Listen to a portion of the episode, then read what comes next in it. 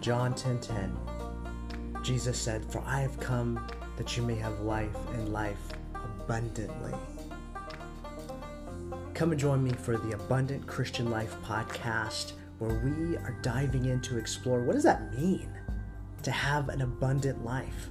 It's more than just money, but money's there. And it's about health, fitness, wealth, wealthy friendships, wealthy mindsets. What are the things that are holding us back? Because I firmly believe that God has intended blessings to be received in the land of the living. Join us as we explore what that looks like and how you can start tapping into abundance for your life today.